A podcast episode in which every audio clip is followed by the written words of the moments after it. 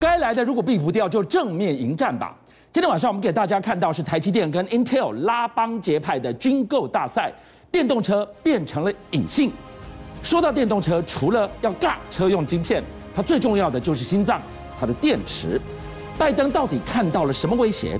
加速打造锂电池供应链，我们当然明了要备战电动车，他居然还有这个目的，是。呃，今天有一个消息传出来，就是说台积电它位于这个美国亚利桑那州的设厂呢，是进度可能会延迟三到三个月到半年左右。原因是什么呢？当然，一般人都会先联想到可能是因为疫情的关系或缺工的关系。可是也有分析师指出，最主要是因为你知道，其实地缘政治真的很难搞。你今天台积电在亚利桑那州设一个。呃，仅次于台湾晶圆厂，等于说全世界第二大规模的晶圆厂啊，你要拿多少的建造的许可证？那英特尔同时不是也要扩厂吗？是，人家要不要跟你一起抢许可证？抢啊！内行的人去想一想，是台积电要跟英特尔抢，是不是不容易呀？好，所以到现在我们就会发现，本来可能今年九月就会投产的台积电亚利桑那厂，要延到明年喽。那晶片的荒，晶片的缺，是不是有可能又会再出现一波缺晶片潮呢？就在这个时候啊，突然呢，台积电也这个呃和 Sony 还有日本的电装大厂 Denso 呢，他们一起，因为我们晓得台积电不是在日本有设一个熊本厂吗？对，我们叫 JASN 啊。这 JASN 的晶片厂呢，现在日本的电装大厂 Denso 宣布，我要加码，就是说他本来就是股东，可我现在要加码，我要持股要再再多一点。为什么现在他们突然说要追加对熊本厂的持股与投资呢？就是因为 Denso，我们要先了解它是做什么的。它是日本丰田 Toyota 汽车最大的汽车零组件供应商哦。讲到这个听懂了，所以他加码投资台积电的熊本厂就是固装嘛？对嘛？你看哦，Toyota 要看我 Denso 的脸色，因为汽车零组件在我手上嘛。对，当然也包含车用晶片嘛。是。那我车用晶片，我再怎么厉害，我再怎么会做，可是我的原料晶片。要看台积电嘛？是。那台积电现在终于来我熊本厂了。对。那我增加我对你的持股，不就是固装吗？那我就可以伺候好我的 Toyota，而且我还牵牵起了两位的手。哇！台积电跟 Toyota 借由我 Denso 被我串起来了耶。所以你会发现，台积电它原本在 J S N 就是熊本厂所要做的这个晶片。本来传出是二十四到二十八奈米，现在它还要追加导入十二到十六奈米的制程，有没有可能就是为了台积电、Toyota 手牵手的一个布局？说晶片论晶片，现在在台积电，它做晶片已经做到全世界第一名了。对，居然还有一个比摩尔定律更棘手的要去克服，是就是我刚讲的地缘政治难搞啊，所以看有没有很会搞的专家啊。台积电现在对外啊直接招揽猎人头了，说他要升商业情报分析师，必须要有政治学博士背景，而且最好有四年的市场经验，熟美国国会，熟中国大陆那边的市场，以及甚至其他的一些管道的人脉等等。哎，我自己看到这个消息啊，我想了一想，年薪五百万真的很多哎哈，但是能够去做的人真的很少。就这个条件，他必须做到八个字：逢凶化吉，趋吉避凶啊。对啊，借由这样的专业人才，还有这样的人脉，是。那就以刚刚我说他在亚利桑那州这次不是投产可能会延迟吗？对。那这样的情报，如果能够早点知道。跟英特尔之间的这样的一个竞争，能够有更多的情报分析给我，当然才会有利于他的地缘政治。哎，你看到台积电它在拉帮结派，军购大赛开始准备卷袖子了。那它的劲敌后面追赶的 Intel 呢？劲敌就是 Intel 哈。那我们晓得 Intel 呢，除了在设厂的部分，因为拜登的基建法案，当然 Intel 也之前就一再的会叫的小孩。才有有糖吃，他不是一直讲吗？哎，你怎么不扶持我啊？对，不给多给我一点钱呐、啊？好啦，现在 Intel 终于他也要设厂，所以他在建造的部分也要跟台积电抢。此外呢，我们来看哈，Intel 在十五日情人节的隔天证实，以五十四亿美金收购了以色列的高塔半导体。嗯、来，我先讲哈，高塔半导体当然除了做一些你传统熟悉的半导体之外，它也擅长做车用晶片。好，那你就把它想象跟 Denso 有一样的能力喽。那 Intel 不是自己也是做晶片的吗？但是他做的晶片以什么为大宗？CPU 是，就是我们讲的 PC 的电脑，或者是我们讲的这些电脑的晶片。对。那他现在如果用这个五十四亿美金，高于溢价比六成，也就是说，已经可能比市场上预估还要贵六成，我也不惜要取到高塔半导体的原因是什么？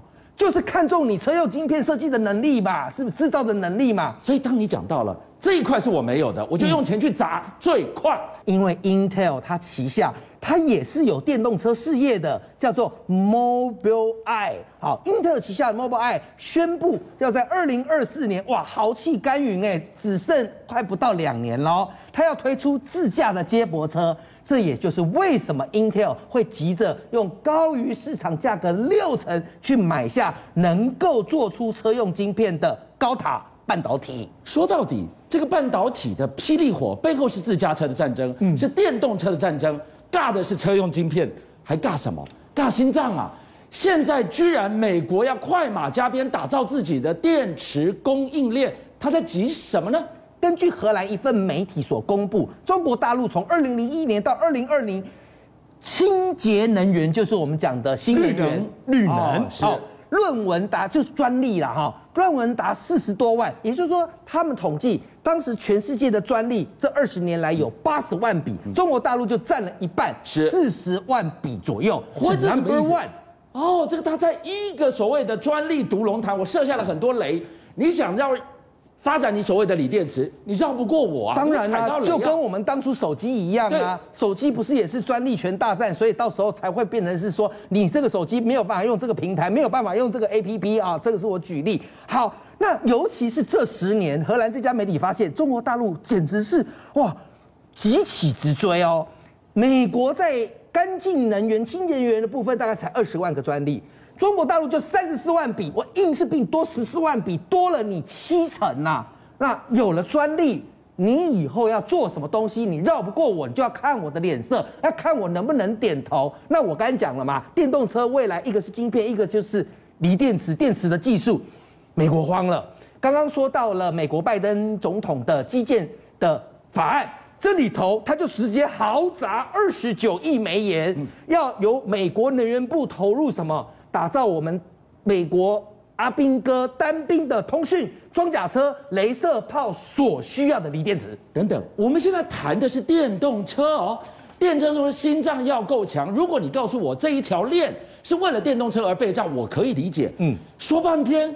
他为了美军在设想，对，也就是说，从电动车锂电池可能落后于中国大陆，拜登看到了其他的隐忧，是。因为这个手机还有我们单兵所必须要做的单兵作战的通讯设备，对，以及一个装甲车上面可能也有很多的锂电池，因为这样未来的装甲车有，甚至也可能也会电动化，还有镭射炮等等。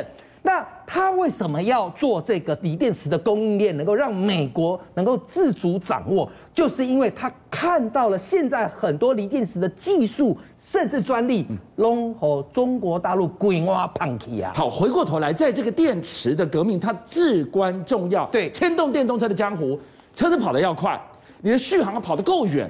都是电池啊，俊相，我们两个对于电动车可能会犹豫，就是在于它会有里程焦虑。是好，但是固态电池就能够比锂电池的续航力至少可以达到七百公里起跳哦。结果你看，Benz、Mercedes-Benz 近期与台湾的辉能，还有 factoral Energy 跟 Automotive G Sales，哎，你有没有发现这几家公司都是做固态电池的？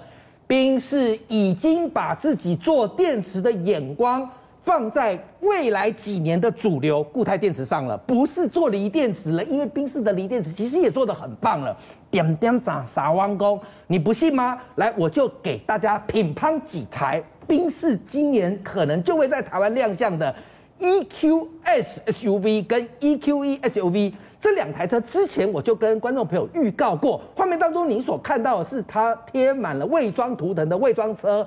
为什么 EQS 跟 EQE 这么重要？因为 EQA 跟 EQB 台湾目前还没有引进的计划，EQC 的大小可能还没有像台湾人喜欢的这么大的这样的一个规格，而 EQS 可以说是他们的修旅旗舰，又是电动的，EQE 则是他们的常青树。来，这两台车，他们你现在要去买它，钱可能你不是问题，等待你也可以，你有这个耐心，反正为了宾士豁出去了。但如果它跑不远，你是不是会犹豫？那抱歉，宾士会告诉你，我们所用的锂电池是加强版的挂 turbo 的锂电池，可以续航力七百。巨匠，你买不买？哦，七百块，你的里程单率担忧就稍稍放下了石头。对，这个是跑够远。对，刚讲到了，它要跑得够快才有贴背感啊。是，所以固态电池的好处，它不但是安全，冬天的效能不会衰减。然后它又跑得远，就是七百公里起跳，还跑得快。为什么？因为它的能源、它的能量效率高嘛。那各位还记得前几天我说，我说其实 Toyota 啊，他们也在，就还包括 Lexus，他们也在这个固态电池的部分，现在开始要急起直追。所以呢，他预计在二零二五年不是会推出一个又有固态电池又有引擎的所谓的油电车，很可能是 Prius 吗？对不对？但你要知道，每一个汽车厂牌永远想都是同一件事，就我一定要有一个镇店之宝。那它的镇店之宝是什么？镇店之宝是什么？就是我们所说的 LFA，可以用来跟法拉利、兰博基尼并驾齐驱的 FAA。那画面当中你所看到 FAA，你会发现它的造型也跟以前不太一样了。它等于说是超流线的，对，等于说是放弃了以前 Lexus 家族纺锤式的车头，它直接，而且车尾也是用我们现在最流行的条灯带状哈。那外形。我先不多说，我要说的是它里面的那颗心脏用的就是固态电池，而且可能不会是跟内燃机两个双搭，是纯固态电池驱动它，因此它可以跑到多快？零到一百两秒，续航力却还能七百，这跑到屏东。我看这样子是到底如果没有射速线的话，可以回来了，可以回可以回来了。你看，所以你说 Toyota 或 Lexus 在固态电池这部分，它跟宾士两个看起来火药味十足，将来谁会胜出，真的取决于固态电池的技术。所以你看这个电池革命真是牵一发动全局，邀请您一起加入五七报新闻会员，跟俊相一起挖真。